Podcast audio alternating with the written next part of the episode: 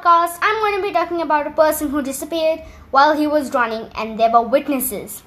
So, this incident happened 126 years ago. James Burne Worson was a kind shoemaker who lived in Leamington, Warwickshire in England. He had his own little shop where he created his own footwear and repaired the shoes of passers-by. He was a humble, honest, and respected man. But just like all of us, he had some negative traits that other people didn't appreciate that much. He enjoyed showing off from time to time, and he lo- also loved challenging people into doing things for fun.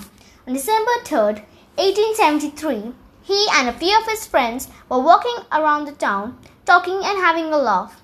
Suddenly, an idea flashes, flashes into James' mind to play a game. Since he was a man who continually sought approval and loved attention, he thought of an excellent way to get his dose of recognition. You see, he was quite an athlete too, and that meant that he had an ability to showcase his physical skills to impress the town's residents. So, he decided to go on a match against nature. It was his strength and will make against the odds of making it well. He was challenged by one of his buddies to run from Leamington to Coventry and then run the whole way back.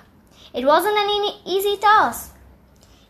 So, since the distance he had to cover was 20 miles, he was he didn't want to shy away. So he took so his bravery kicked in and his reply was challenge accepted.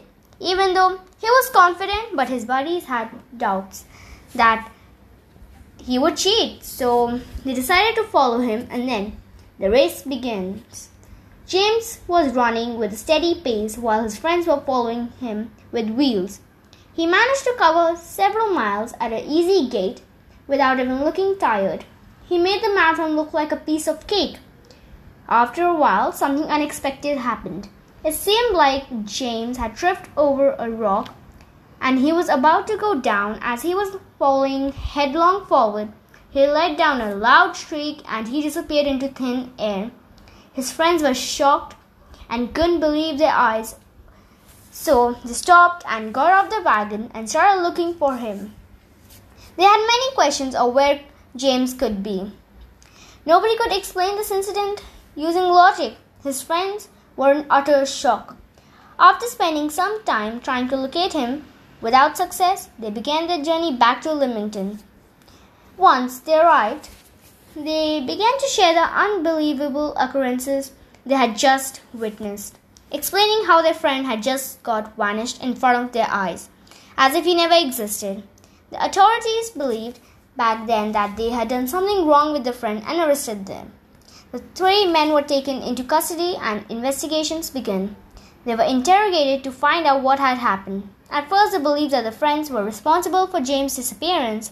After a while, they didn't have any evidence to support this theory, hence, the three friends were freed. There were a lot of speculations as to James' disappearance, and one of the theories was he has entered he had entered the fourth dimension, hence he disappeared. Another theory is that he teleported while running towards the destination. This event was written about by Ambrose Gwinnett Bierce, who was a well-respected journalist in 19th century. The disappearance of James Worson was named The Unfinished Race and was published in 1888. We know the history always repeats itself, not always, but sometimes. As Ambrose was investigating how James disappeared, he too met the same fate. He disappeared without leaving any traces, just like James Watson. Again, a lot of speculations were there and investigations took place, but no evidence could be found to his disappearance. Till today, no one knows where and how Ambrose Gwinnett vanished. That's it for today's episode. I hope you enjoy listening to my podcast. Stay home, stay safe.